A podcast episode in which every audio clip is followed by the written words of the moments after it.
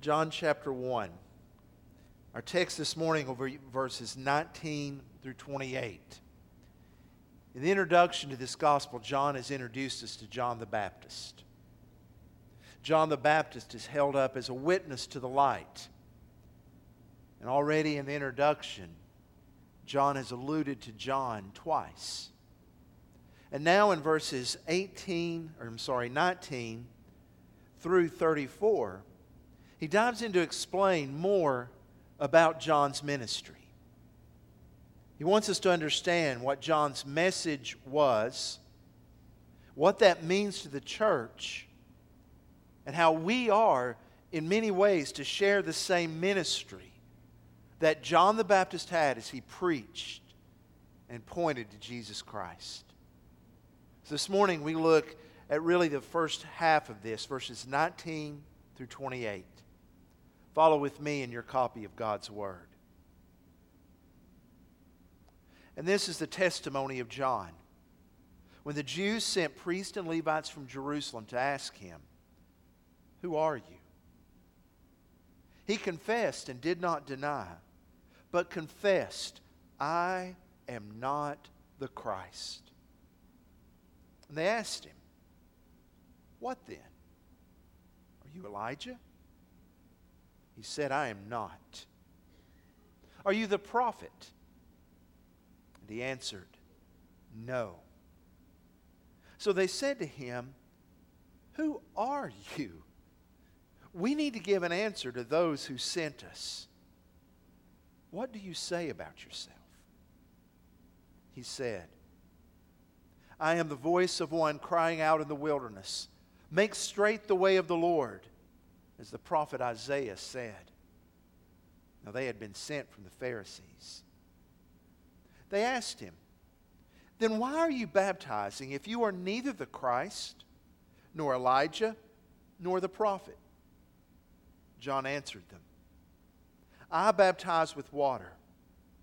But among you stands one you do not know, even he who comes after me, the strap of whose sandal I am not worthy to untie. These things took place in Bethany, across the Jordan, where John was baptizing. Would you bow with me in prayer?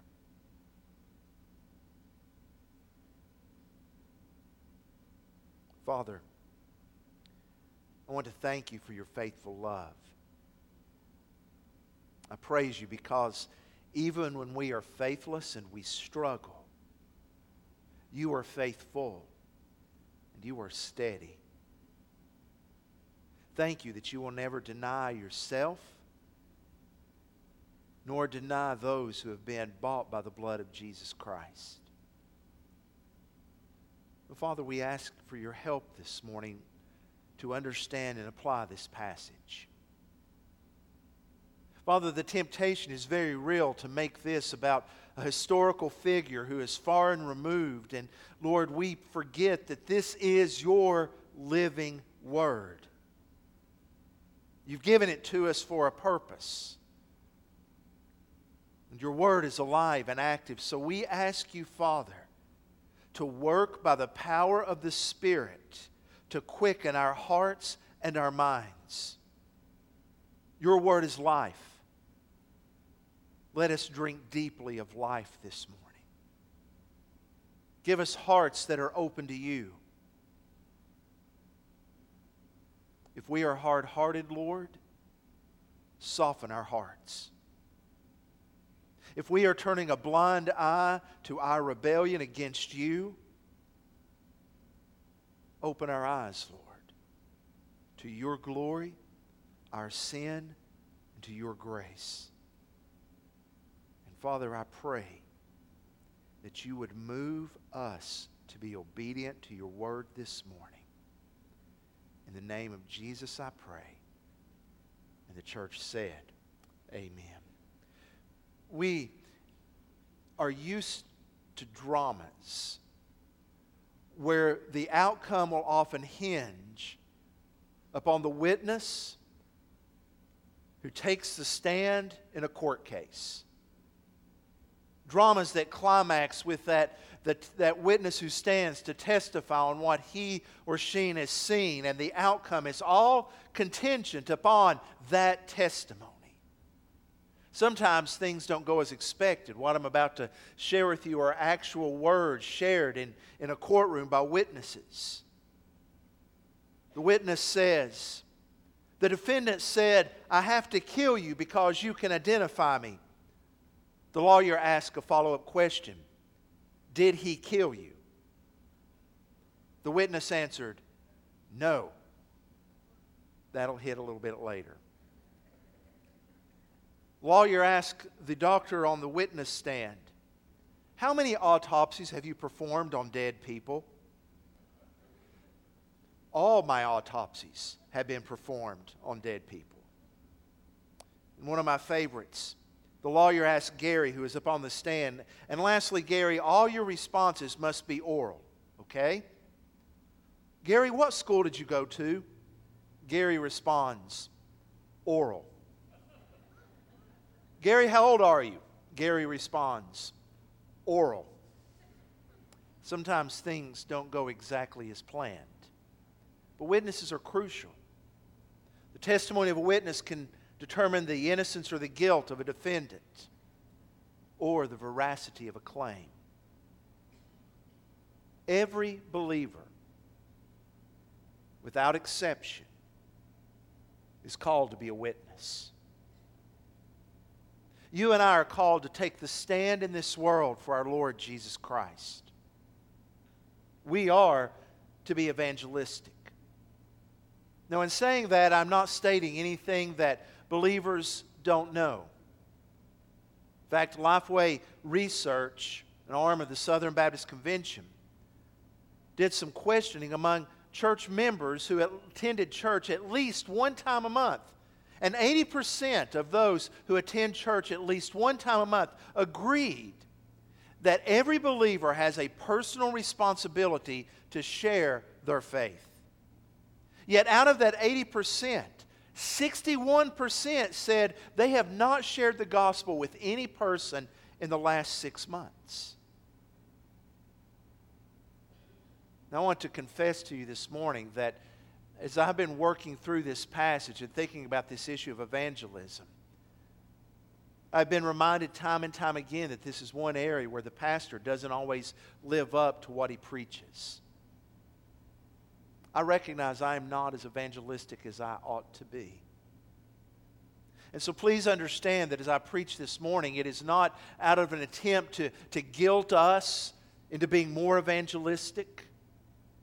It's not an attempt to manipulate or to, to paint a picture of, of, of where we are, but to say, let's take a look at what God desires for us to be about.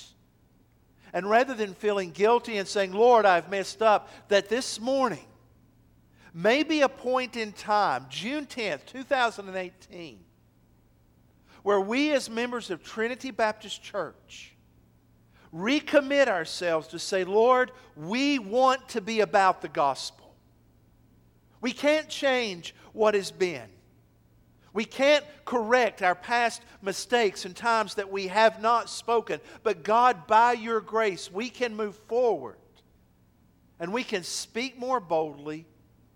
We can speak more passionately. And we can speak more clearly about what the gospel is.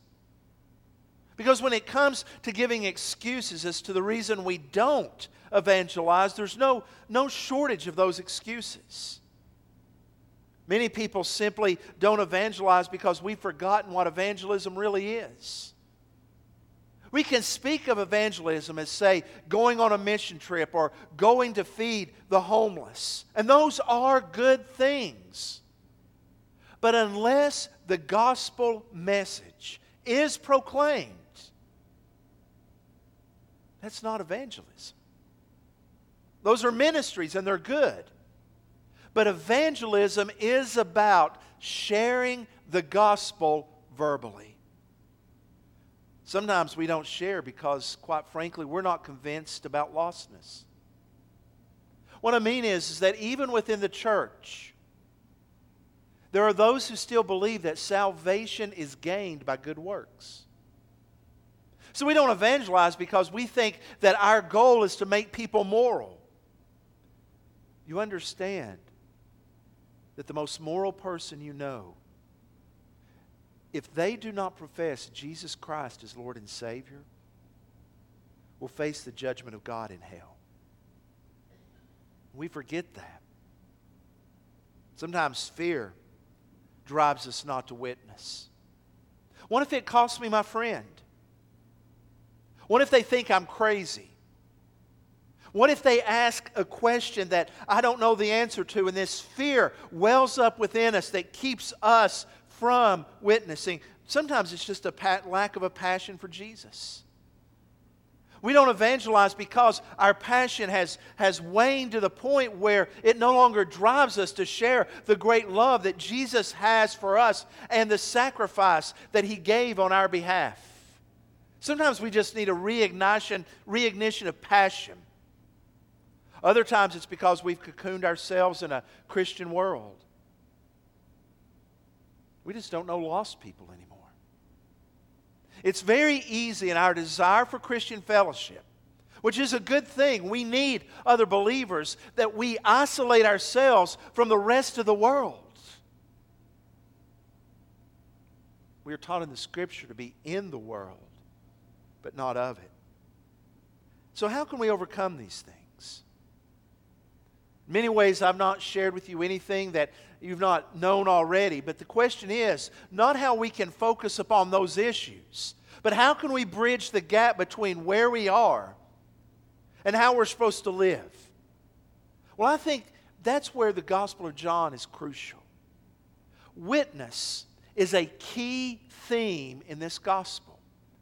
The word witness is found in the Gospel of John more than any other Gospel. 29 times John comes back to this idea of being a witness, six times in chapter 1. In the very first chapter, six times, he comes back to this idea of witness. So, at the very beginning of the gospel, John is laying out to believers because it's believed that the gospel of John is written to churches that need to be reminded of the greatness of Jesus. And he says at the very beginning, we are to be witnesses. Now, John doesn't just say, do it. You know it, do it. What John does in his gospel is he gives us a model of what it looks like. So he's saying, not just are we to be witnesses, he says, if you want to see what that looks like, here is John the Baptist. Now, this doesn't mean that we are to imitate his mannerisms. Doesn't mean you have to go to the local health food store and look for locust and wild honey to eat, or start wearing a camel skin coat. Sometimes I think we get the idea that evangelism is just for that, that extremely extroverted person that dresses in odd ways to get attention. No. To be a witness doesn't mean you have to be odd. Doesn't mean you have to be a street preacher. Doesn't even mean you have to be extremely extroverted. Because I think sometimes we can hide behind our personalities and say, well, that's just not who I am. I'm not an out front person. I'm not an extrovert that I can talk about things easily. Well, John's not held up as a model to say, be exactly like him. He is held up as an example in three ways okay? To know who we are. That's where we got to start. Who are we? Second thing John models for us is what are we to do? What are we to do? And the third way he models is why we do it. So basically, the outline for this message is who, what, and why. Don't you like simplicity? Who? Who are we? If we are to be effective witnesses, we need to know who we are. This begins in verses 19 through 21. Verse 19 is the introduction to this whole section. Here's the testimony of John. So, for the next two Sundays, today and next week, we're looking at this testimony. This ministry of John the Baptist is one of preaching. John's on the scene now, and his ministry is going full steam ahead. Crowds are coming to hear him. Not just because John is a little bit odd in dress, but Because John's preaching with authority. The Spirit of God's working through John. When Jesus was asked in Matthew about John the Baptist, he said, Did you go out into the wilderness to see a wind, a reed blown by the wind? He says, No, you went to see this prophet of God. Now remember, Jesus' public ministry has not started yet. So Jesus is not on the scene. John the Baptist is the headliner, preaching with authority, and the people are responding. They're coming, they're repenting, but his message is clear it is about the Messiah that is to come. John is saying, The kingdom of God is at hand. Repent. In fact, when a group of Pharisees came out to hear him, he said, Who warned you to flee the coming wrath? The axe is laid at the base of the tree and it's ready to fall. He is saying, The kingdom of God is here. Repent. The crowds are coming, but they're not the only ones. We read in verse 19 that the Jews from Jerusalem sent priests and Levites. This group traveled, this investigative committee traveled 70 miles to see what John was preaching. You see, the, the powers that be aren't sure what to make of this wilderness evangelist. The crowds like John, but his message has not been sanctioned by the religious leaders of the day. So they, they send an investigative committee, a delegation to investigate. We're used to this. How many times in the news do you hear the idea a congressional committee is going to investigate? That's the idea here. This group is sent to check this out.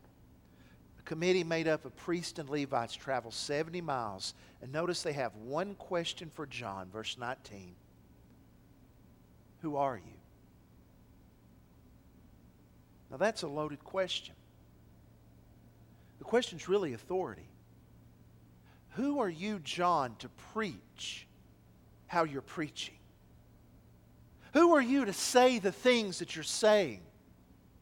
There's a little bit, I, I, get the feel of indignation in this. Who are you to say the things about the Pharisees that you are saying? By what right do you do this? Now, verse 20 seems repetitive.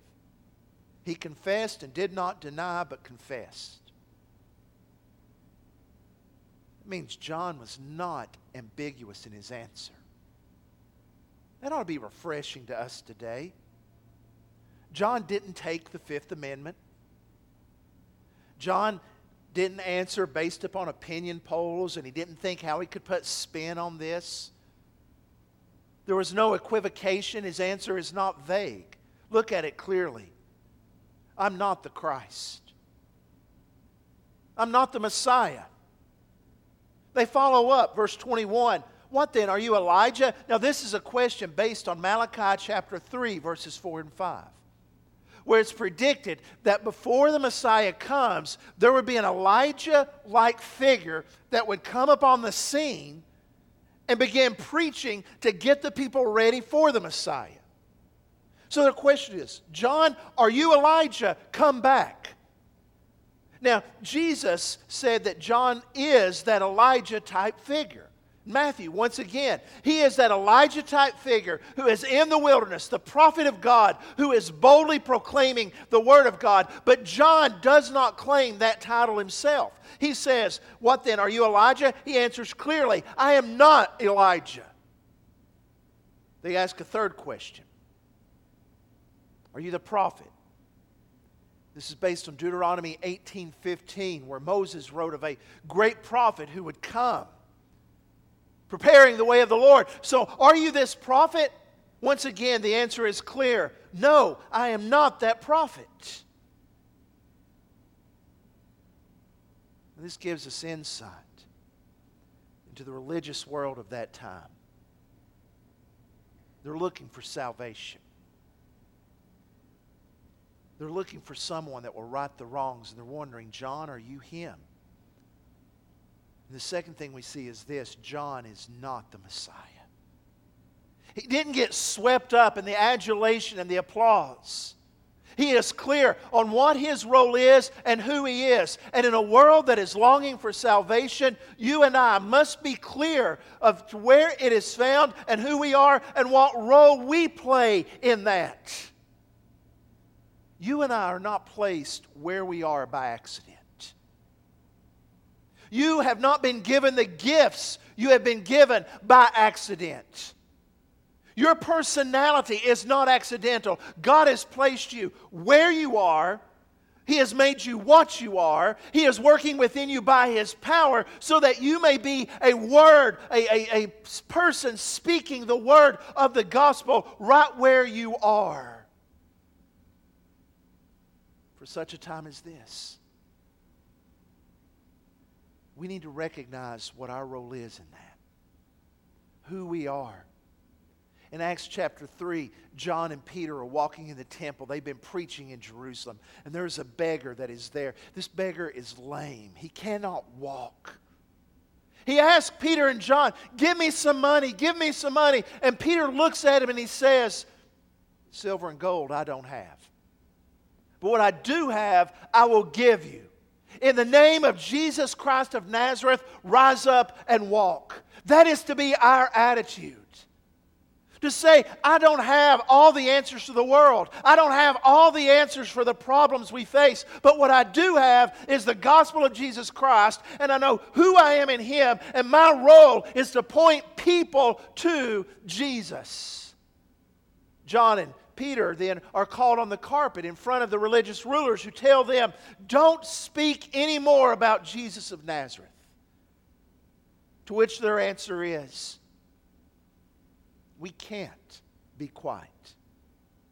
Why can't you be quiet? Because there is salvation in no one else. There is no other name under heaven given among men by which we must be saved. You see, when we know our identity, that we are saved, we are not the Savior, then we are in a position to point people to Jesus.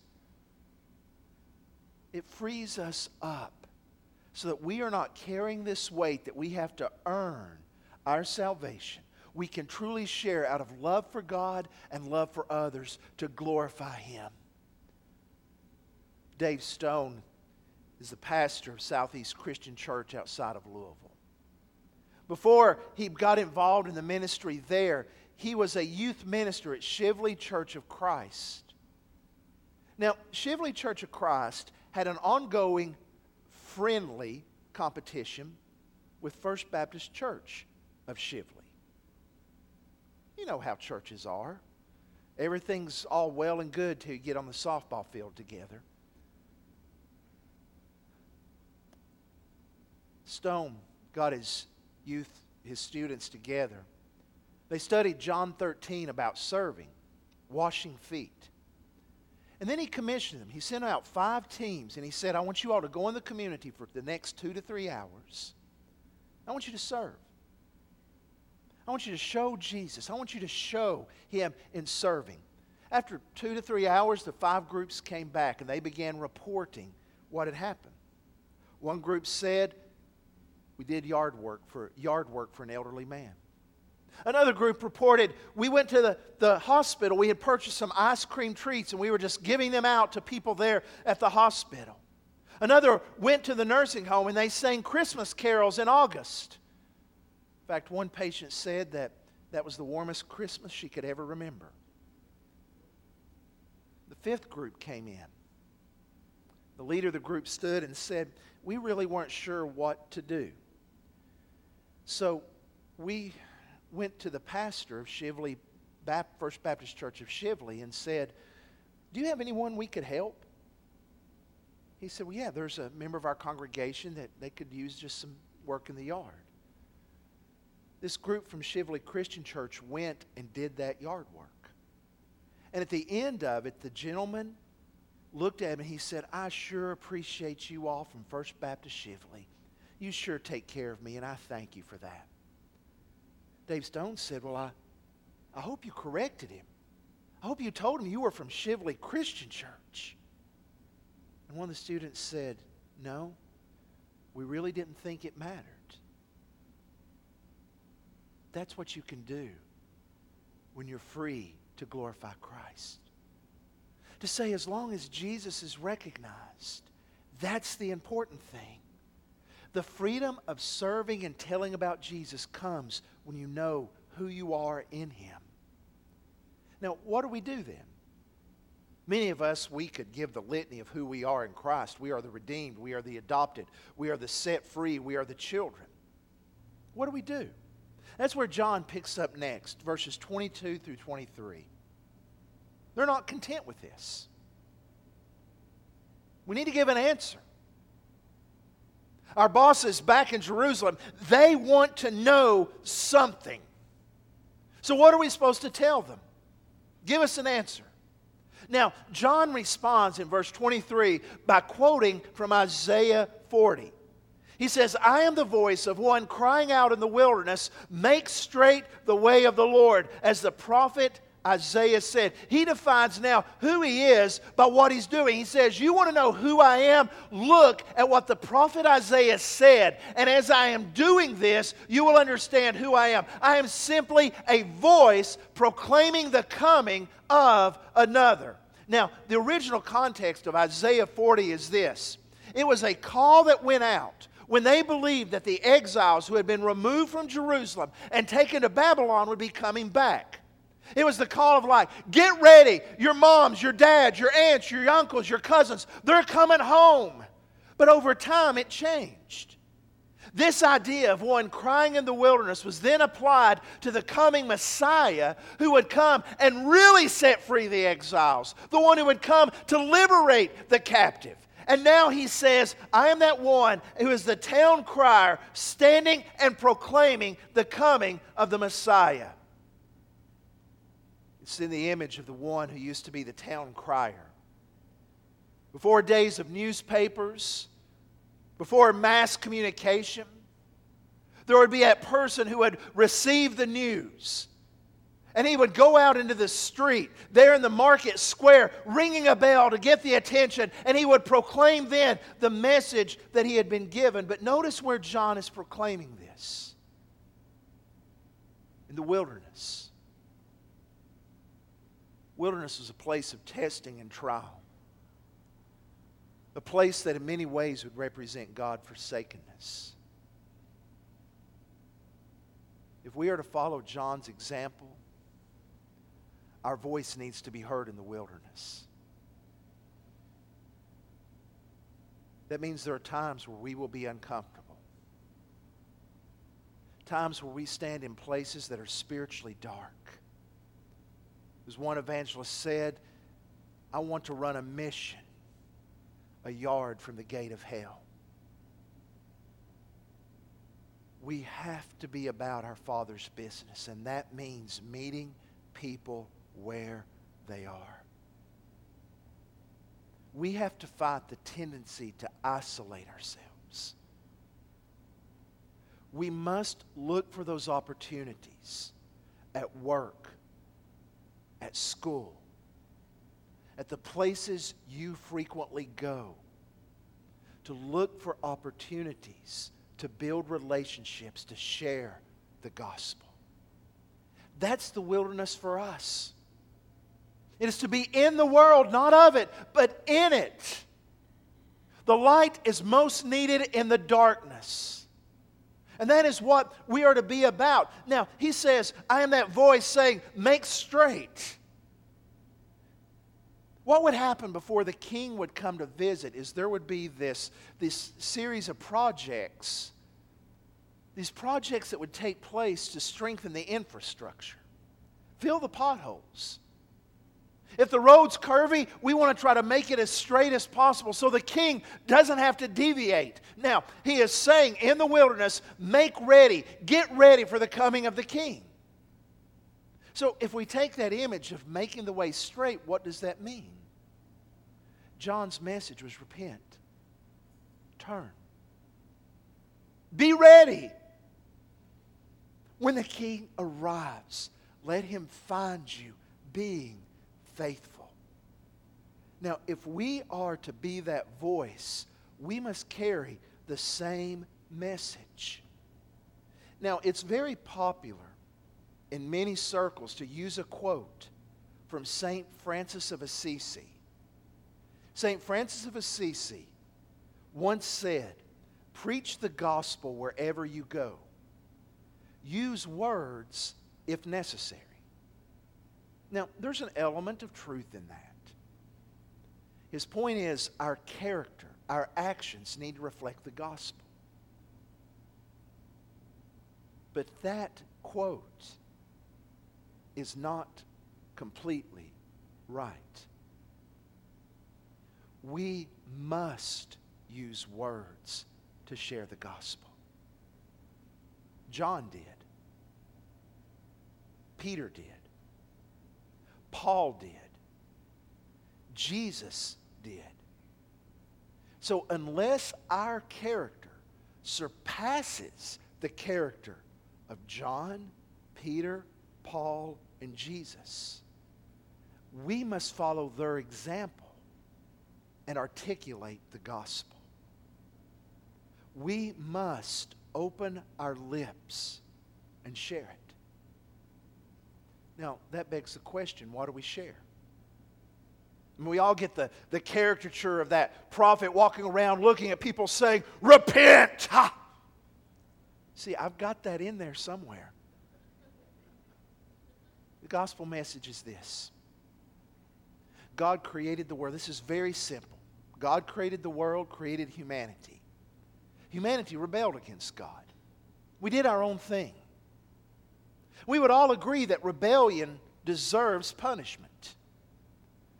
Our rebellion deserves punishment. When we shake our fist in the face of God and do our own thing, God's right to judge us. And the Bible says that the wages of our rebellion is death. That's what we deserve. But the good news is that God came down in Jesus and died on a cross to take the penalty for us. And he rose from the dead to show that the penalty had been paid. So that all who would believe in Jesus can be saved from God's wrath. That's the gospel. That's the glorious good news. But to understand that in our world today, that's not viewed as gospel. Many are threatened by that very message because it eats away at our self sufficiency. Ted Turner, the founder of TNT and Turner Broadcasting Network and vice chairman of Time Warner, is one of our nation's largest landowners. He owns 1.6 million acres. An article talking about his life and all the good things that he has done, the, the, um, the, the philanthropic endeavors that he leads. He says this you know, I'm not looking for any big rewards. I'm not a very religious person. I believe this life is all we have. I'm not doing what I'm doing to be rewarded in heaven or punished in hell. I'm doing it because I feel like it's the right thing to do.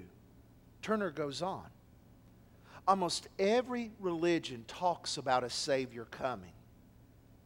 When you look in the mirror when you're putting on your lipstick or shaving, you're looking at the Savior.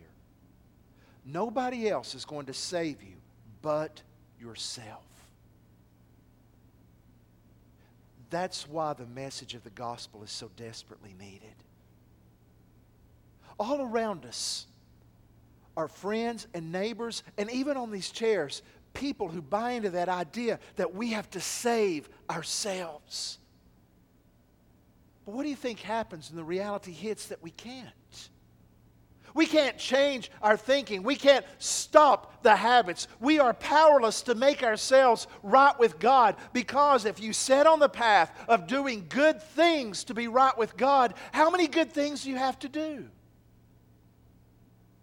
Please, show me the table that says how many good works atone for a lustful thought. How many good works make up for greed? How many good works take away one lie? Is it a one to one ratio? Or do you have to surpass that? But what if the standard for goodness is not even my works? What if the standard is God and His goodness and His glory? You see, we cannot save ourselves.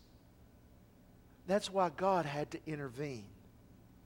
And that's why we must fulfill our purpose by sharing the gospel. So we've seen who. All right, we need to know who we are. We're not the Messiah. We need to see what we do. We share. We're that voice. Now, here's why. Look at verses 24 through 28. This group had been sent from the Pharisees. They ask him, Why are you baptizing if you're not the Christ, nor Elijah, nor the prophet? Now, John's baptism was unique. They, the Jews, were used to what's called water purification. The idea that washing and even being baptized by immersion, that they would do regularly, was just a way of symbolizing inward cleanliness. But understand that John's message went a step beyond that. His was not just be pure, it was repent to be ready to enter into the kingdom.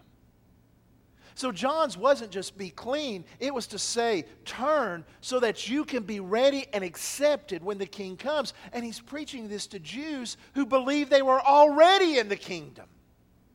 So now they're saying, if you are not the Messiah, what gives you the right to do this?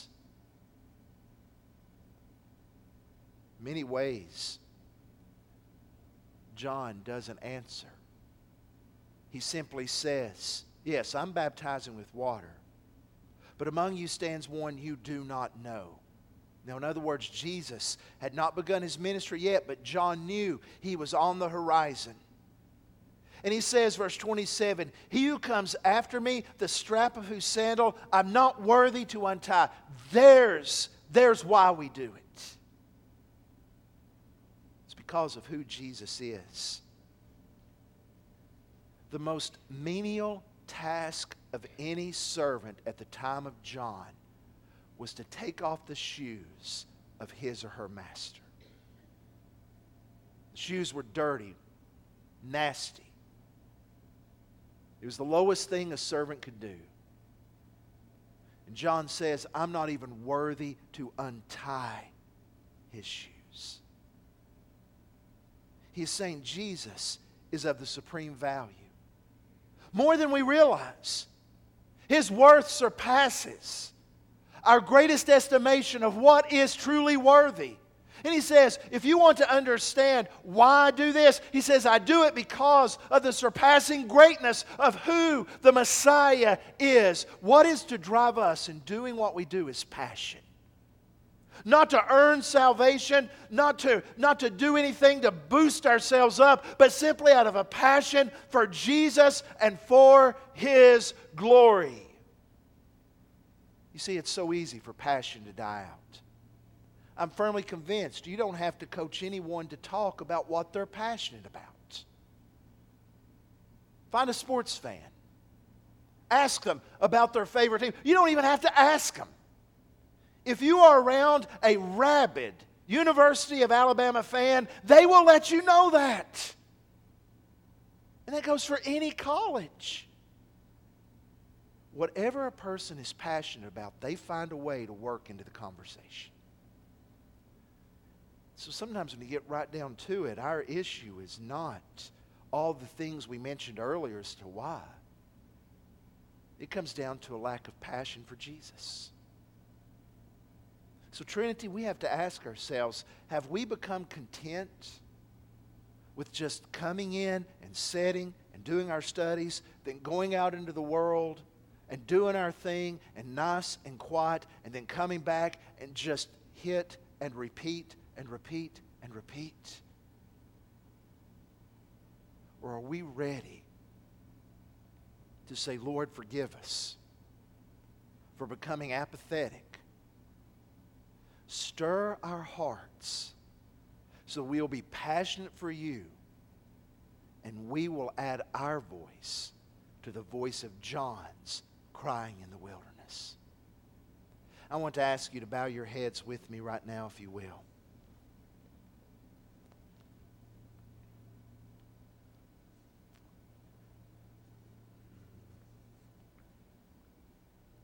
In this moment as we prepare for a time of invitation,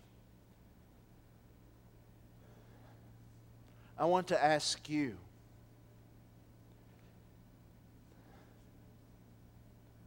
Are you ready to be a witness? Are you ready to say, Lord, I want to live on the edge of what the Spirit is doing? As a church, we want to be about our Father's business.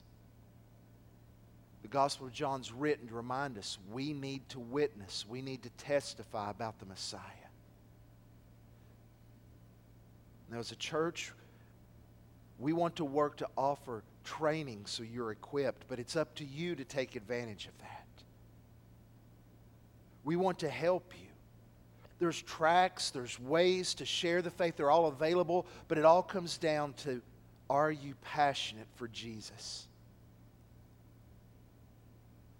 There may be someone on your mind right now that the Lord is laying in your thoughts that needs to hear the gospel. Will you be available to share? Not just inviting them to church, although that's good, but to really sit down with them and ask them, What do you believe about Jesus of Nazareth? They may say, I really don't know. Don't take it for granted that your neighbors, your friends, your family have heard the gospel. And don't be discouraged if the person you witness to doesn't believe the first time. It said it takes on average six times for a person to hear the gospel before they repent and confess faith. But we keep sharing because we love our Lord and we love our neighbor. Father, as I have all throughout this week, I confess my failings in this area. And I ask for your grace to help me to be a better and more effective witness. Forgive me for the times that I've been reticent about sharing. And help me to be faithful, Lord. Help us as a church to be faithful not to take for granted the gospel, but Lord, to be moved with a passion for your glory so that we will tell, we will tell our neighbors, our friends, our family, that we will be that voice in the wilderness. Because, Lord, there are people that are lost, they don't know you. So, Lord, help us. In the name of Jesus, we pray to be witnesses. Jesus, I ask this. Amen.